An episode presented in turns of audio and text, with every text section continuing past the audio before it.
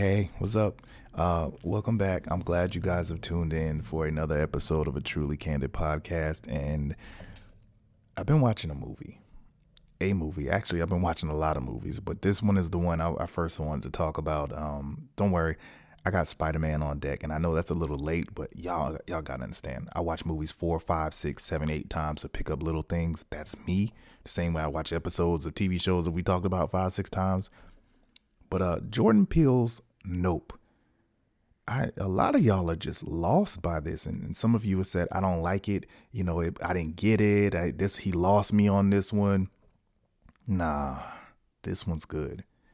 It's good, and we're gonna talk about why I think it's good on today's episode.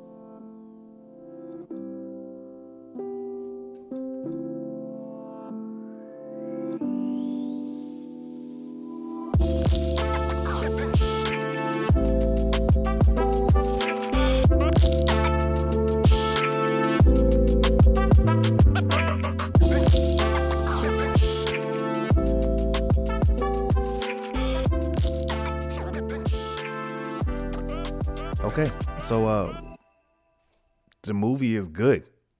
The end. No, I'm, I'm playing.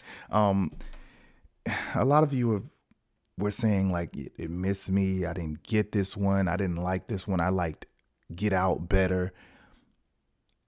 All right, so I just wanted to give you this preemptively here. Uh, Get Out was very straightforward black people were having their brains taken out and the brains were of older white people were transplanted into the black bodies black bodies being used for white pleasure or just white survival right? That's what it was. There's no ifs ands or buts about it. It was very clear cut. There was nothing for you to really think about.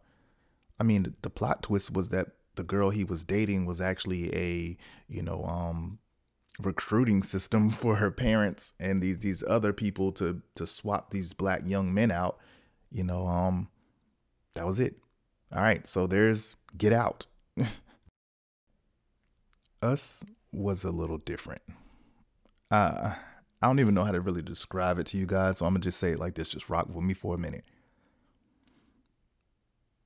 Jordan Peele presented us a mirror and told us that there was a story written on the mirror. So we had to look into the mirror to read the story. Now, I say that and y'all like, the hell? The mirror, the story itself of us is a reflection of what we feel. Everyone that looks in the mirror is going to see something and feel something different. That's how I think he writes his stories to me because there were a lot of people that saw Get Out and didn't get that either, you know, about black bodies and, and white brains control, you know, whatever. Um, also within us, man, I'm not gonna lie to you, I had to watch that several times because at first I watch it and I'm just picking up the story. The second time I'm picking up the little nuances and things in there. And just let me let me harp on that for just a minute. All right. Not gonna make this about us. I'm just gonna talk about it. I like the fact that if you go through and watch us, there's all these other movies happening around us. What movies are you talking about? I'm glad you asked. Remember they're at the boardwalk? There's all these little things going on. Uh, her mom speaks about a movie being filmed over on the carousel, um, which is The Lost Boys, because at the time this happened, this is the 80s the location that they're at, The Lost Boys was filmed at the same location the same year, technically, that this movie was taking place. Along with Jaws, when they walk out to the beach and there's some, you know, kids around a bonfire, that is the literal scene from Jaws. So I look at it and I say, really in the 80s, you didn't really see much of black people in movies. So what I, I see Jordan Peele doing is saying, yeah, there was there was shit happening for us too at this time. Like we weren't in the movies. we weren't, you know, the the main character of all this going on. It was really just white America being affected, you know, Lost Boys, Jaws. Didn't see a lot of black people. But what he did was he brought into the idea, the equation that while this was going on, we had things going on too. Y'all had y'all stuff and we had ours. Us. so this this was about us technically this time, you know. And I know you got that part. That's easy. But just little things like that were things that I was picking up um, throughout the movie. And I, I'm not, like I said, I'll have another episode about us. However, there, the theme of it pretty much was rising up and getting to live the life that you saw other people living and you couldn't live that. So it's almost like being under a glass ceiling, so to speak. And, yo, I can see these people up here doing good, and I want that life too, but I'm subjugated to staying down here. That's my take on it after several watches. um, that's us. And it, it took a little bit more, as I just explained to you. It was not just clearly off the top. It really wasn't. If you got it off the top, kudos, round of applause. Um, I did not. And I'm I'm very cerebral when I watch movies to be honest with you. I'm sorry for that word, but you know what I'm saying. I'm I'm very intentional in trying to find a meaning um, of the movie. I want to understand the, the where it was written from, how it was written, and what they're trying to explain or correlate. Now, nope. Mm. Definitely had to watch that a couple of times. Yep, I did. I watched it a couple of times. But I'll say this man, once I started piecing things together, it was another one. And I'm like, dang, he did it again. Other people are like, I don't see it. He not no, no, no, no. Let me explain why this first. Um, we have Otis Sr. And Otis Sr. owns this farm. And the farm is there. Um, and the purpose of his farm is horses and he Haywood Hollywood horses.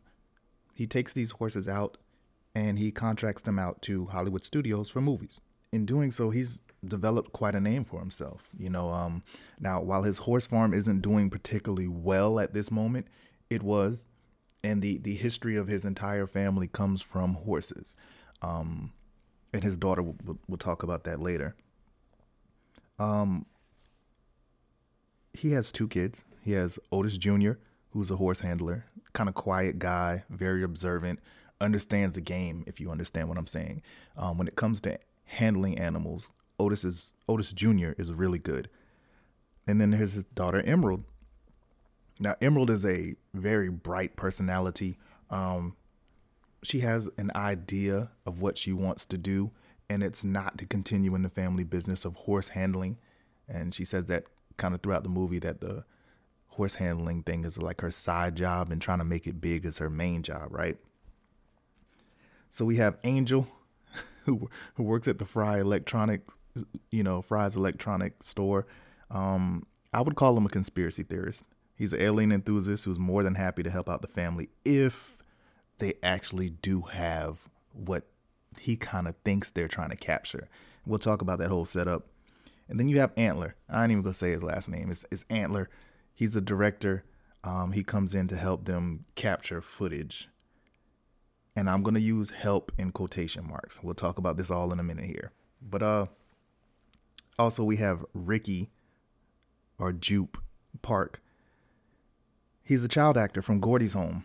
And uh since we're talking about him, we'll go ahead and start with the whole Gordy's home thing since that's how the movie starts.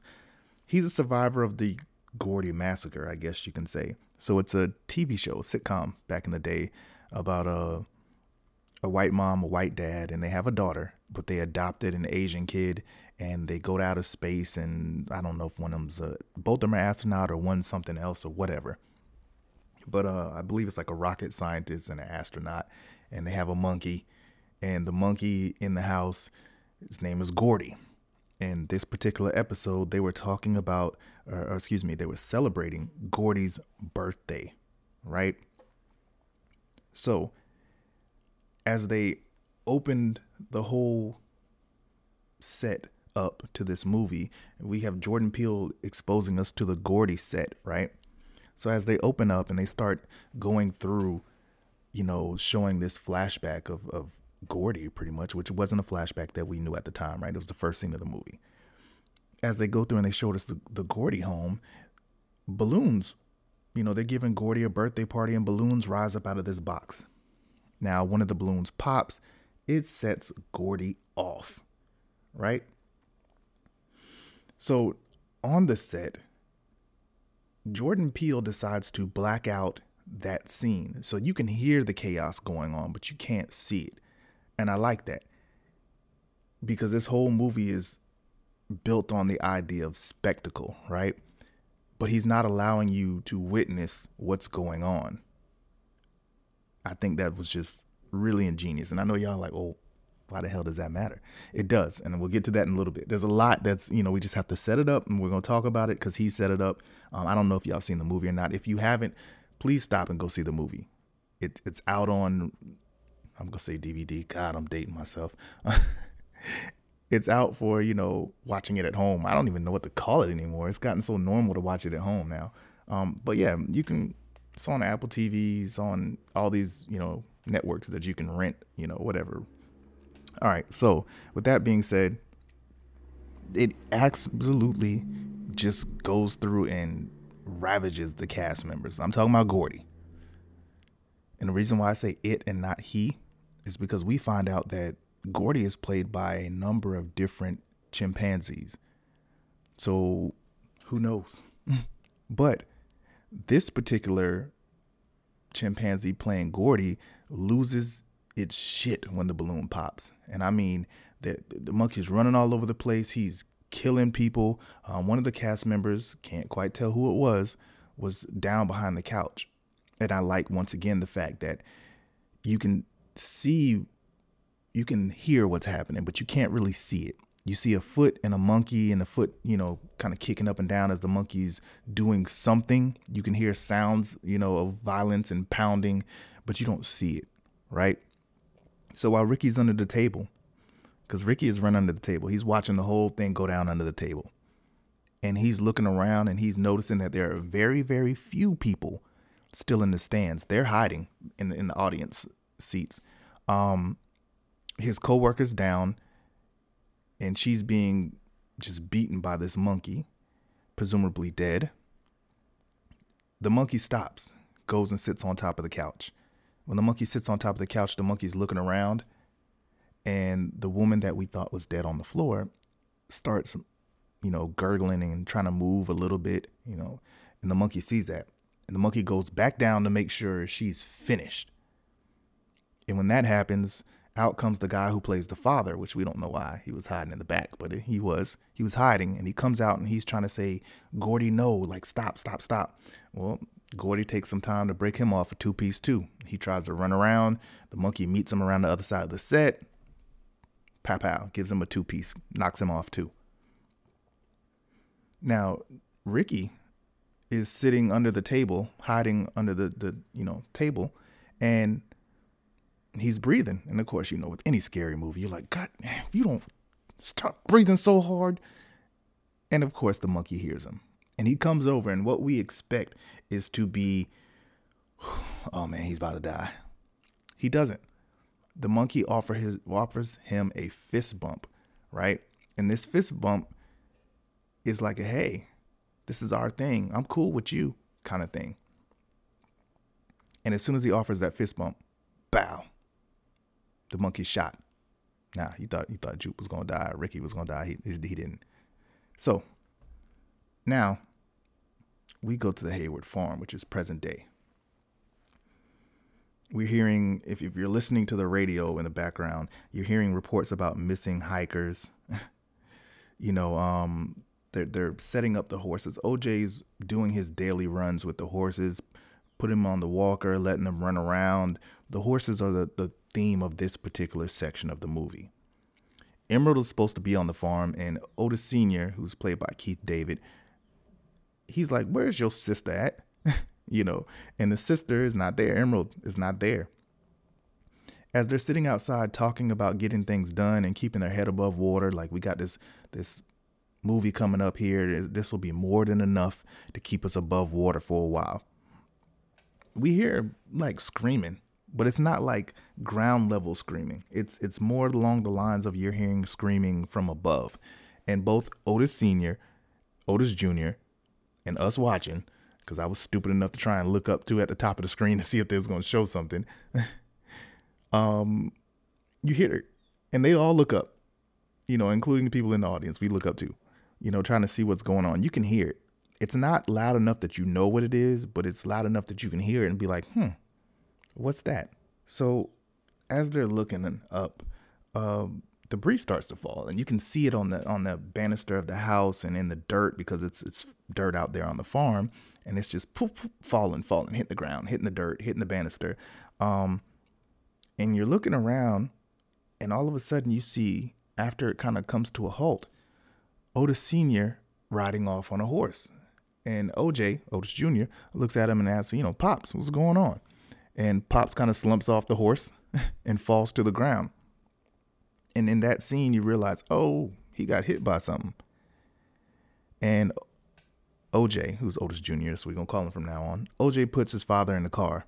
And as he's got his father in the car, Otis Sr.'s still talking. You're like, oh, he's okay. He just got hit with something, but he's okay.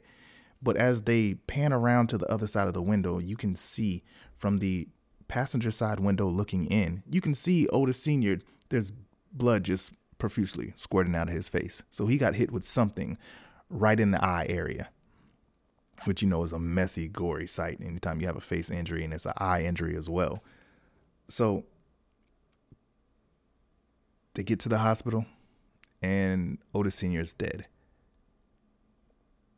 They classify that, you know, there was a freak accident with a plane up above dumping stuff or something like that and and therein lies the end of Otis Sr. by a freak accident. All right. So, as time goes on, the horse farm still has to make money. And they're on their next set. And here's where some of the themes really start making themselves, you know, very noticeable. The first motion picture that they're talking about there is of a black man and they're going to get back to that in a second, but I just want to put that out there now because I think that was the most important part of this scene.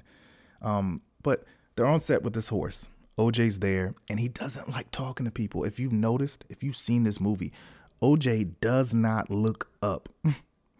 when the cast members are talking to him, like, hey, we're gonna go ahead and get started. And he's looking down, he's holding the horse, but he's looking down and away from them. And he's like, uh, yeah, uh, just just wait a minute. His voice is very soft. It's it's non-aggressive. You know what I'm saying? And he doesn't look anybody in the eye. And you know, these people are looking around, and I'm gonna be honest, it's room full of white people. He's the only black guy there. And he's like, okay, you know, uh, all right, yeah, just give me a minute. And they're like, hey, we want to get started right now. Okay, just just give me a minute, wait for my sister to get here. And they say, okay, we need to do a safety brief. So OJ starts to give a safety brief, but once again, he's not looking people in the eyes. And he's giving them very explicit directions. Don't startle the horse don't come back behind the horse. You know, uh, you just wait a minute. My sister will be here to give you. He's almost not afraid, but not willing to speak loudly or look anybody in the room in the eye. Right? Um, Emerald comes running in, and she's late, and she's loud. Um, which I, I still love her character, even though she's got her own flaws, and so does OJ. But Emerald runs in, and she starts going right into the safety brief. And I mean, she's very personable. Like she has a great personality. She's like, "All right, so here's what we're going to do." Boom boom boom boom. She breaks it down what to do, what not to do, and then she she even starts with a really good intro, which my bad. Let me back this up and talk about the intro. That she talks about the first motion picture. The first first motion motion picture, excuse me, was by Edward Muybridge, and it was a set of pictures of a black man riding a horse. And she goes on to say that, you know, long before movie theaters, you know, they had skin in the game pretty much. And she described that that black man on the horse was her great, great, great grandfather. Now, here's the funny thing when she described it, she said, it's a great, great grandfather. And Otis chimed in behind her and said, great and she said and another great which kind of to me made it feel like hey this is your this is your claim that you're saying but you really don't even know it yourself like you don't know all the information you should know yourself but you're you know pushing this so after giving a safety brief, right? What happens? One of the cast members walk up and hold a reflection mirror, um, a stopping point or a, a, point that you can use to reference something in the in the film, up to the horse, and the horse sees itself. The horse kicks, scares the crap out of the actor. The actor then says, "Oh no, I'm pretty much done," and they end up firing OJ. But let's let's talk about this scene. Now that we've gone through this scene, for me, three things I picked out. One, the lady who was playing the lead actress, very, very just ugh, into herself too much. She didn't listen to anything the safety brief said, and her assistants were standing exactly where OJ told them not to stand. Don't stand behind the horse. You can startle the horse, the horse will kick you. And that's where they stood. Now, did they get kicked? Almost. No, but almost doesn't count. Either way around, they did not listen to anything OJ had to say. And then when they asked what his name was, and he said OJ, she was like, "You mean like OJ?" Which was a direct reference to OJ Simpson. Like, you know what I'm saying? I honestly, I think that's one of the most uncomfortable names for people. I don't, not for me personally, but the way she looked at, you know, she looked when she heard the name OJ, it was like it's not the same OJ that was running in the white Bronco, right? even though there's a little reference to that in the movie. I think it's a reference to that because OJ rode a white horse later on.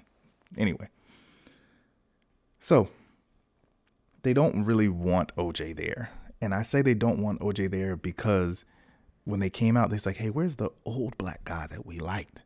Oh, well, he's the senior and senior died. So now we got junior. And the guy goes, no. I think this has a lot to do with comfort, right?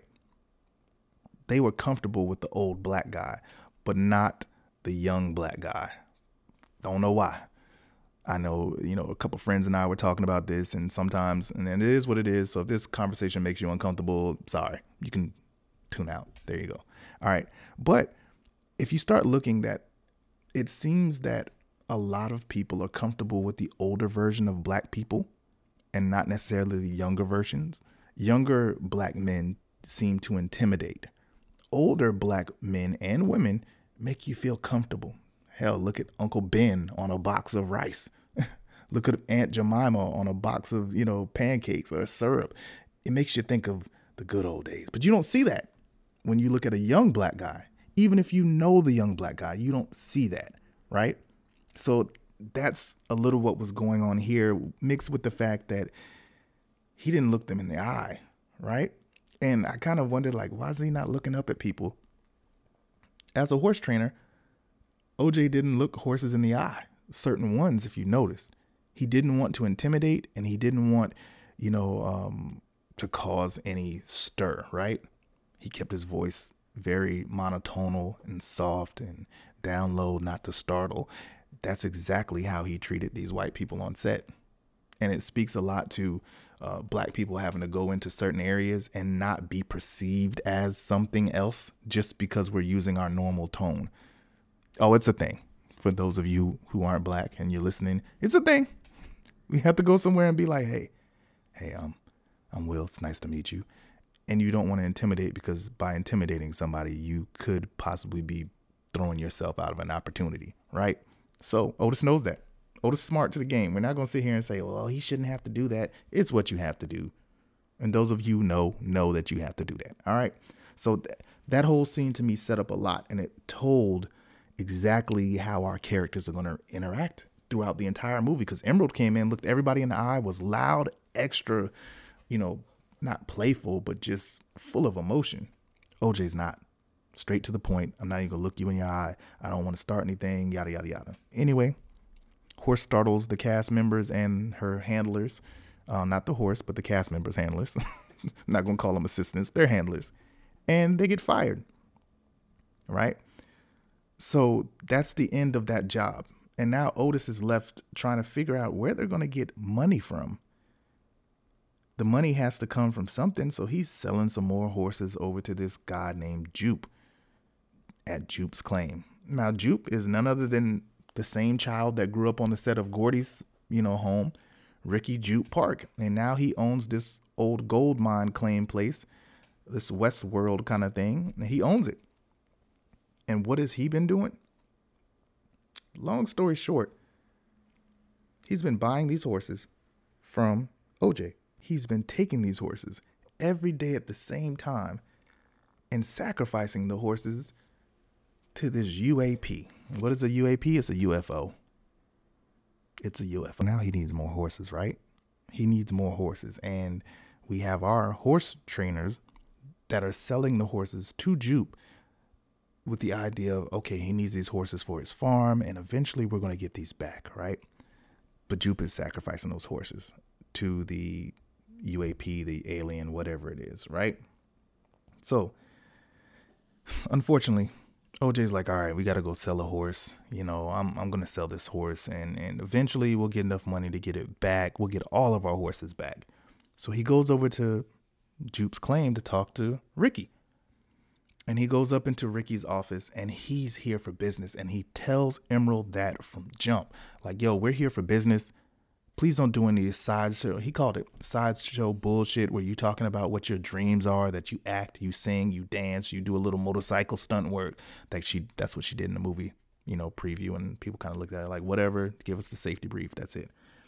So he goes upstairs and he goes to talk to Jupe or Ricky about the pathway to buying the horses back. And you should see Jupe's face when he's like, "Ooh, yeah, about that. Like, yeah, all right, sure, you could buy him back.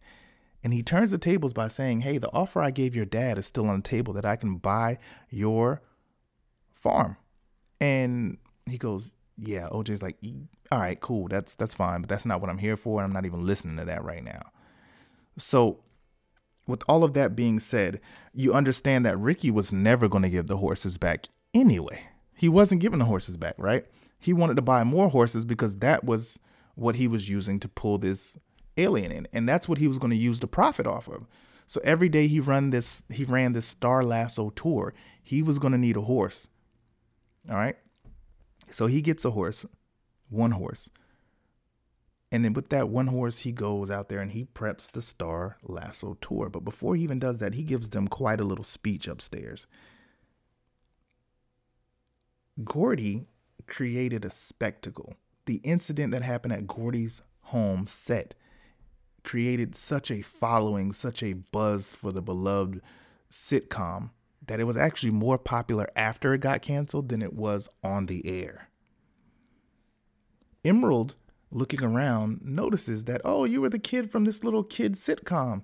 And Ricky was like, Yes, yes. And as Emerald kept looking around and continuing to interrupt the business conversation between OJ and Ricky, she noticed that he was the child from Gordy's home. And she goes, Oh, yeah, my dad told me about that, which let us know that she wasn't even around for it. But her dad passed the story down, which made her very interested to hear that, right? So even not seeing the spectacle, OJ Sr., Otis Sr. saw it.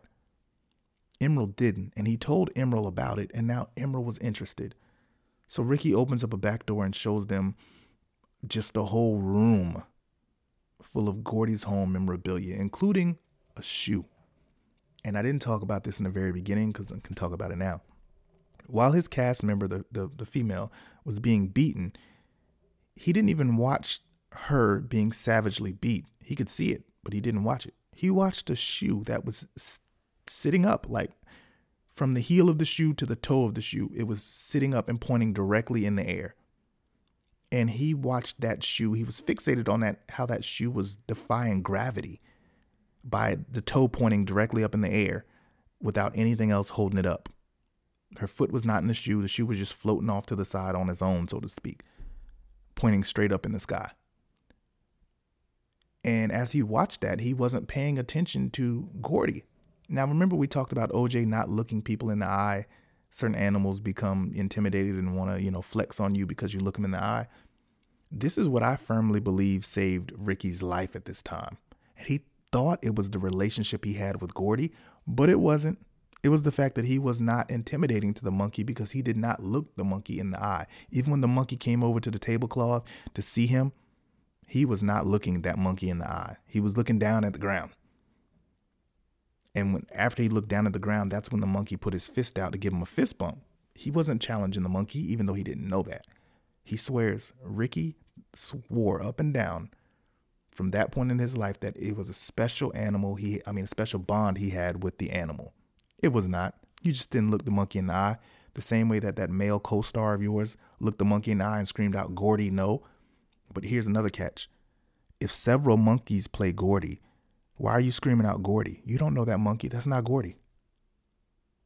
So, back to Jupiter's claim here. He opens that door and he shows them the Gordy's home, you know, memorabilia, and said that, you know, here's all the stuff he kept. And he usually charges people to go in this room. And he had one couple from Switzerland or Sweden or somewhere pay him $50,000 to stay in that room.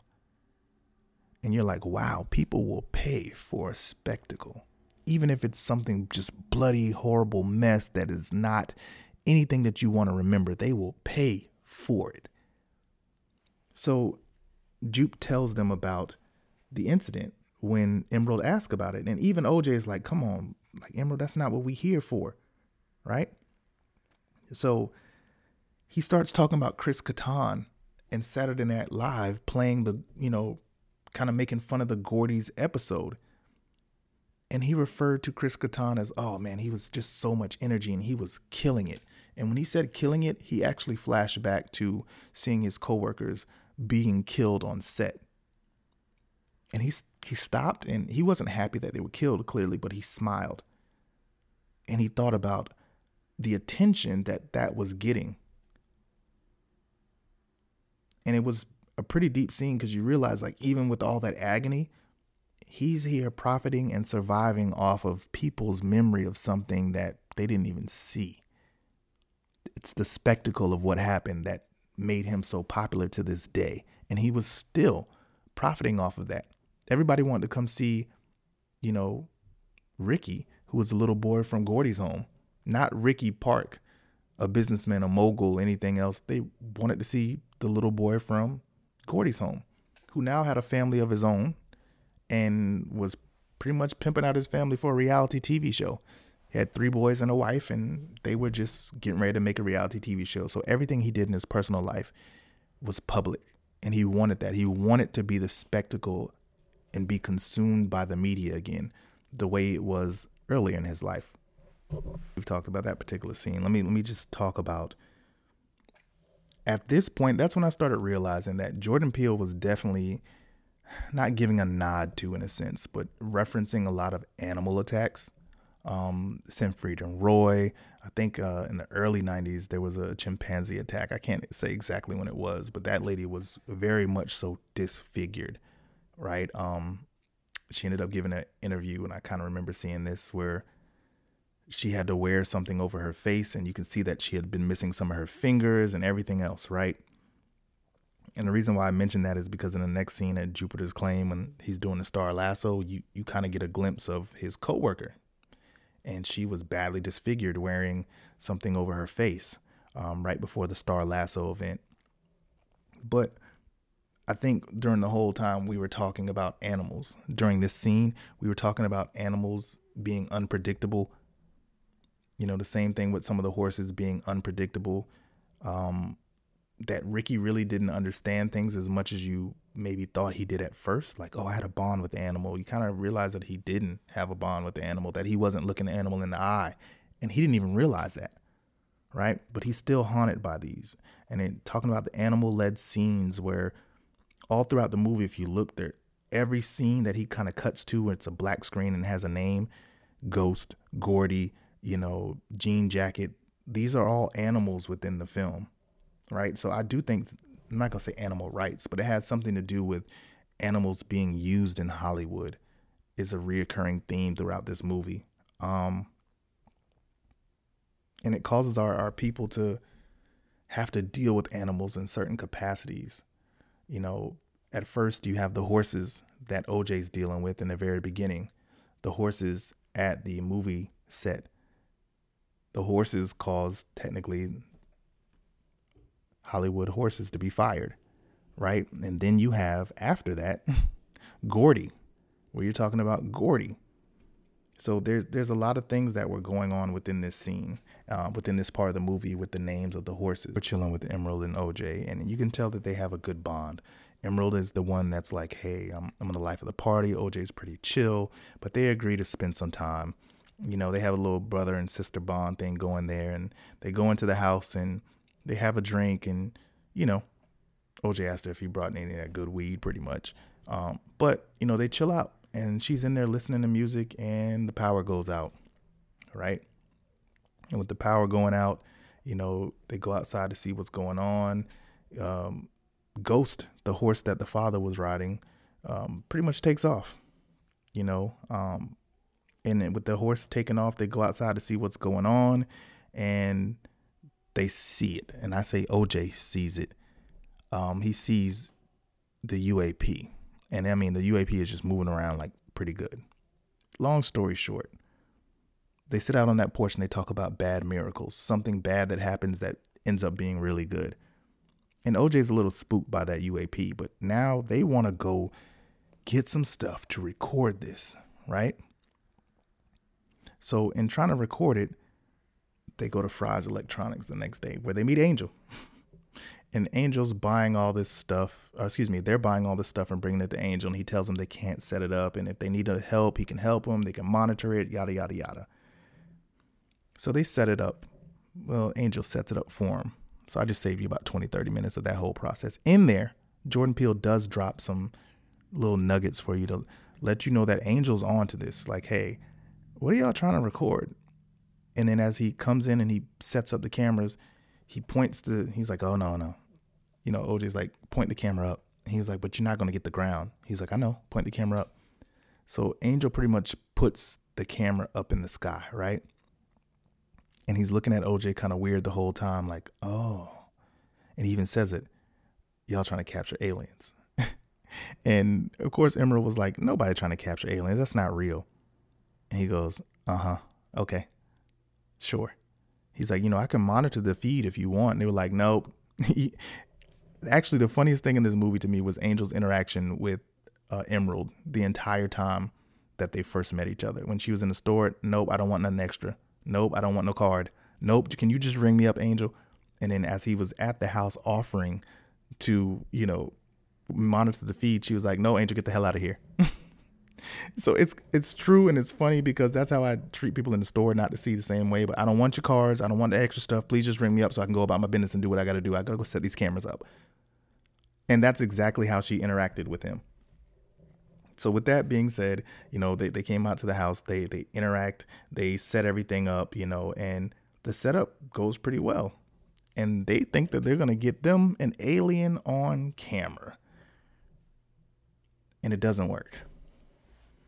It does not work at all. But Angel does notice something. He notices that that cloud in the background has not moved all day. As the clouds pass over the whole house, there's been one cloud that sits right over the top of the mountain, and it doesn't move as all the other clouds go. The most important part of this scene was the dream that OJ had. Um, uh, not this scene, but this just, you know, certain part of the film here.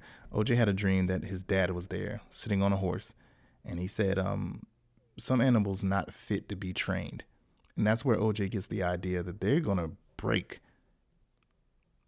this UAP. And OJ names him Jean Jacket, right? Because he needs to be trained, which Jean Jacket was one of the horses that Emerald was supposed to train, and she never got the chance because OJ trained it. And Emerald was pretty mad about it. Um, so, with that being said, they're going to break this UFO and they're going to teach it a lesson. So they go and they steal a horse, a fake horse from Jupiter's claim, and uh, they're going to use that to bait the UAP to take this horse. Nevertheless, the baiting works. Jean Jacket takes the fake metal horse from Jupiter's claim, right? And with it taking the fake metal horse from Jupiter's claim, you know, off it goes. And there was a flag wrapped around the horse. So now the flag is hanging out of, I guess you'd say, the mouth of this UFO every time. And every time it pops up, you could see the flag hanging out, right? So this UAP, as we now know it, eats organic matter, people, animals, whatever, and it spits out the non organic matter, which is how these showers of coins and everything out of people's pockets and metal and everything else came showering down from the sky and it inadvertently hits people, right? So we're going to go over to Jupiter's claim now. After the horses, you know, the fake horse has been sucked up, the Star Lasso experience is here at Jupiter's claim. And it's the first big day. It's the first public day for the Star Lasso event. And Jupe gives this whole, excuse me, Ricky Jupe Park gives this whole speech about him and his family witnessed something and you're going to witness it today and you're going to leave here a changed person. He unveils the horse and he tells a story that every day he's been feeding a UFO and he has a bond with the aliens. That's why the aliens trust him. Now, here's what we know no aliens, it's just a UFO.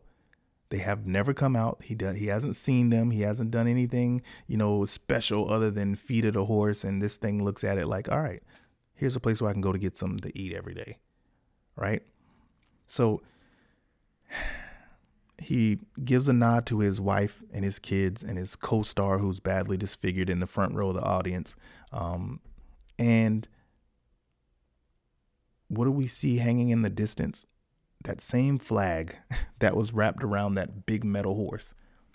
And it's hanging. So we know the, you know, we know the aliens there. We know the UFO or the UAP is there. It comes down and it swoops everybody up. Like, let me just cut to the chase. That alien spaceship sucked up everybody at Jupiter's claim, including Ricky. And what we see is, we also saw this in the beginning of the movie, and I didn't know what it was the mouth or the I don't know what it is of this alien, the whole digestive tract literally looks like the aperture lens of a camera, which I thought was dope. Like I recognize it. This looks like a sensor and the the like the iris of a camera as it opens up there. Um, I thought that was pretty cool. This has a lot to do with photography, by the way. Um, cinema, cinematography, photography, everything. We're gonna talk about this at the end. Just hang tight with me. All right. So it swallows it shows itself it swallows the people up. We see the people on the inside being processed processed and what's the digestive tract. They're yelling they're screaming you know it's not bloody or anything but you get the sense that they're being consumed right? So oj comes there trying to get his horse back because he realized what's going on. The horse is fine the only one that survived that whole thing was a pig on the roof, which I kind of got the notion of when pigs fly, this kind of UFO thing will happen. And pig was on the roof, so pigs must fly. That's why there's a UFO now. That's just my take on it. Um, he gets his horse and trying to get his horse, he notices that the UFO comes out and he looks up at it and he takes off. And the UFO is trying to get him. He runs under the bleachers. He's he's protected. He gets knocked out. He wakes up later later that night and uh, he understands. He really understands that. Oh man, this is not a UFO or UAP. This is a this is a creature. And the creature is just like other creatures where it's territorial, it wants to eat, and it doesn't want to be disrespected or looked at, right? So he knows how to work it. He knows how to somewhat placate to the animal's instinct, and he tells us the angel and Emerald. Um, that night, you can still hear the people up screaming after Jupiter's claim when he comes home.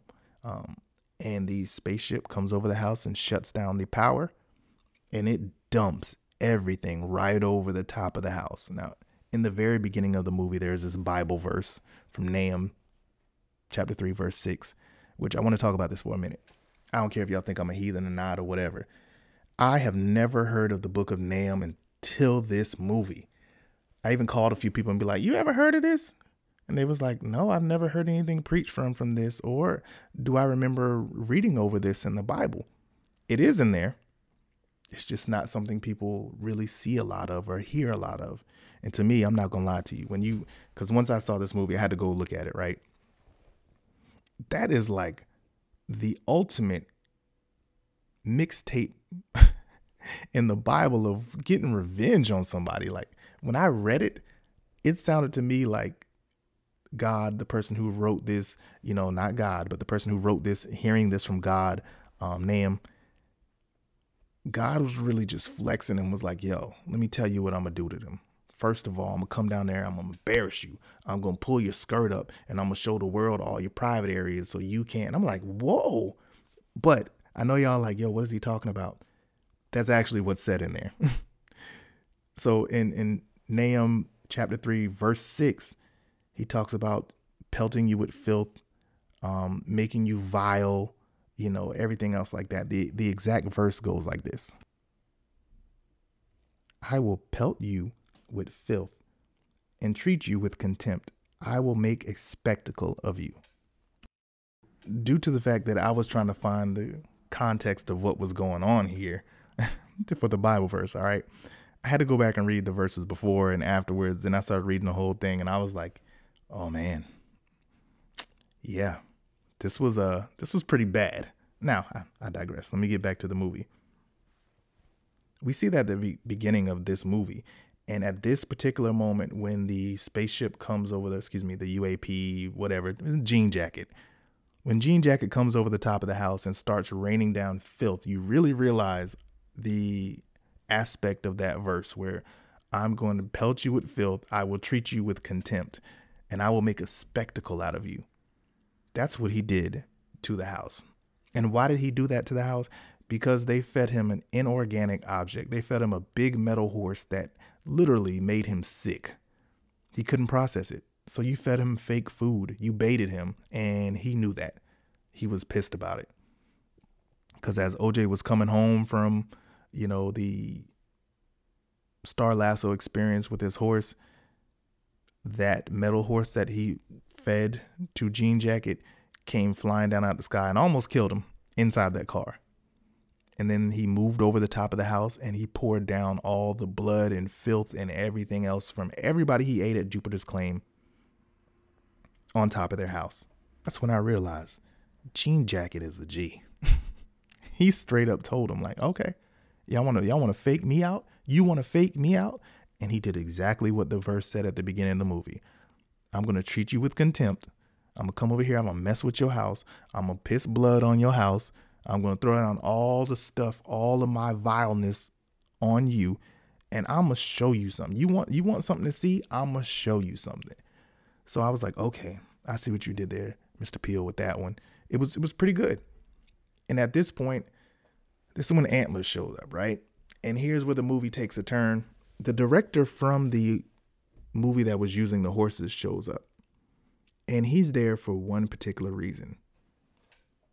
He's there to get a shot. Now, the whole movie, if you've been paying attention to Antlers as they show little clips of him, he's always watching some predator eat another animal, like, you know, a crocodile eating, I mean, excuse me, a snake eating a tiger and two other animals fighting, and the animal ends up eating one of the other animals. You know, he's been watching this the whole time. So he ends up recording this UFO with a camera that is not electric because any electricity gets cut off around there. So as they set up this whole elaborate plan, which I'll I'll spare you the details on the elaborate plan, as they set up the elaborate plan, it gets interrupted. They're trying to make their own movie, right? So Antlers is there because he wants to be famous. Let's just be honest. Emerald wants the movie to herself because she wants to be famous. OJ wants to pretty much break the UAP. He wants to train it like a horse, but not to use it like a trained horse, but just to break it.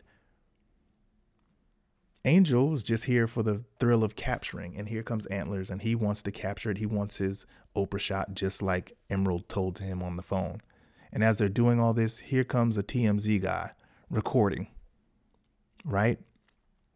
And as he goes to record, Emerald's trying to tell him, don't do that. We got our own stuff going on here. We're doing a camera test. Don't do it. And the TMZ guy does it anyway. He goes taking off on his electric bike um, into an area where there's no power. He gets thrown off the bike. You can see his arms and stuff all broken up because he got thrown, you know, thrown off the bike. Um, OJ comes over to help him, and in OJ helping him, he can't help him because the UAP is coming down. it consumes the TMZ guy who's literally yelling out, keep recording as he gets consumed by this, right? Antlers gets the shot and he's like, I need more. So he goes out and he gets consumed. it looks like Angel's to get consumed, but he gets dumped back out. It looks like OJ's to get consumed. And we, to this point, I can tell you, I don't know if OJ made it or not. Emerald is the one who ends up capturing the shot using an old well at Jupiter's claim. And she does this by releasing the balloon that looks like Ricky from, you know, Jupe's claim or whatever. And Jean Jacket eats the balloon. And as he's eating the balloon, it's filled with gas. So what does it do? It blows up and it kills the UAP. Now, there's the end of the movie, right? Let me go back a little bit and let's talk about when the alien actually revealed itself and that's what we found out what exactly what OJ said. It's not a UFO, it's actually a creature itself.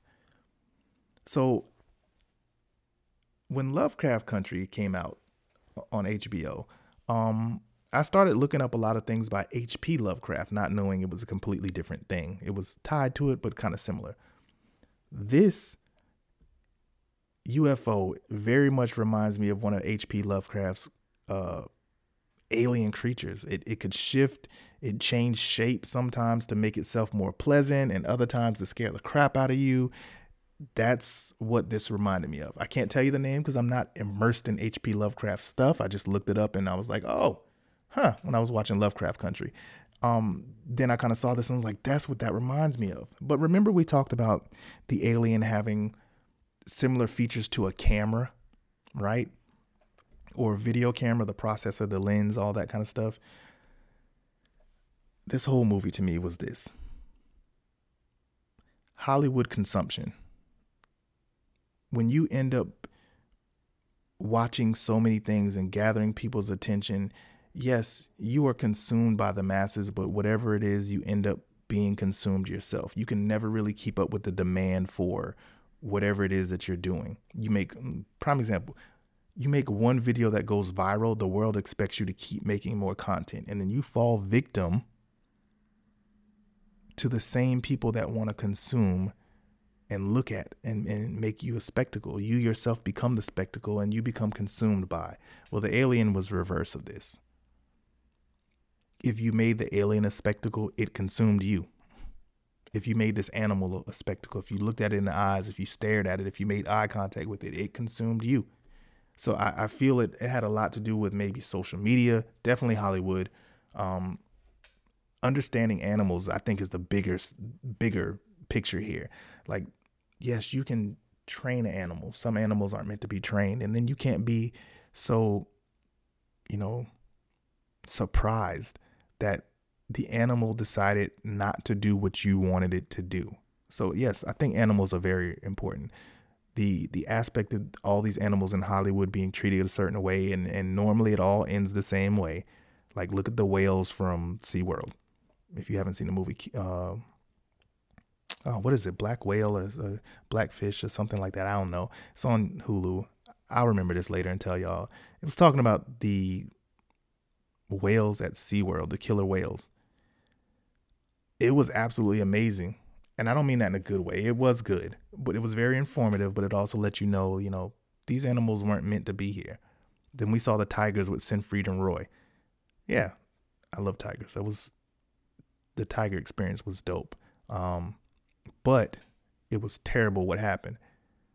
Same thing with the chimpanzees and the monkeys that happened to the lady in the in the early 80s uh, 90s you know but it always kind of ends the same way right where we shouldn't have something locked up trying to perform tricks and, and make us laugh and we don't care about how the animal feels or what they're perceiving. Same thing here. So that's that's number one.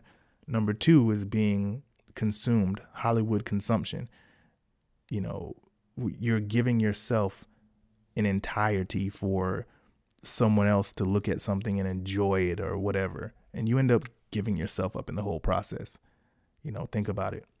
A lot of these artists, a lot of these you know music artists they they put themselves out there for people to see and they end up being consumed by what it is that they wanted to do the whole time which is become rich and famous and have a good career and boom that's just my take on it and it could be varied um, I said this in another podcast. I was talking to somebody else.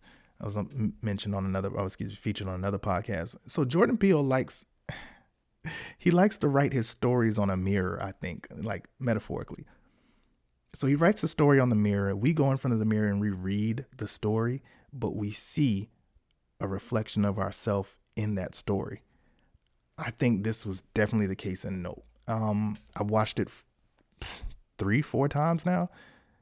Like, all right, so first of all, I rented it, right? Or, you know, streamed it or whatever. And I had 48 hours. So I watched it a good amount of time in them 48 hours.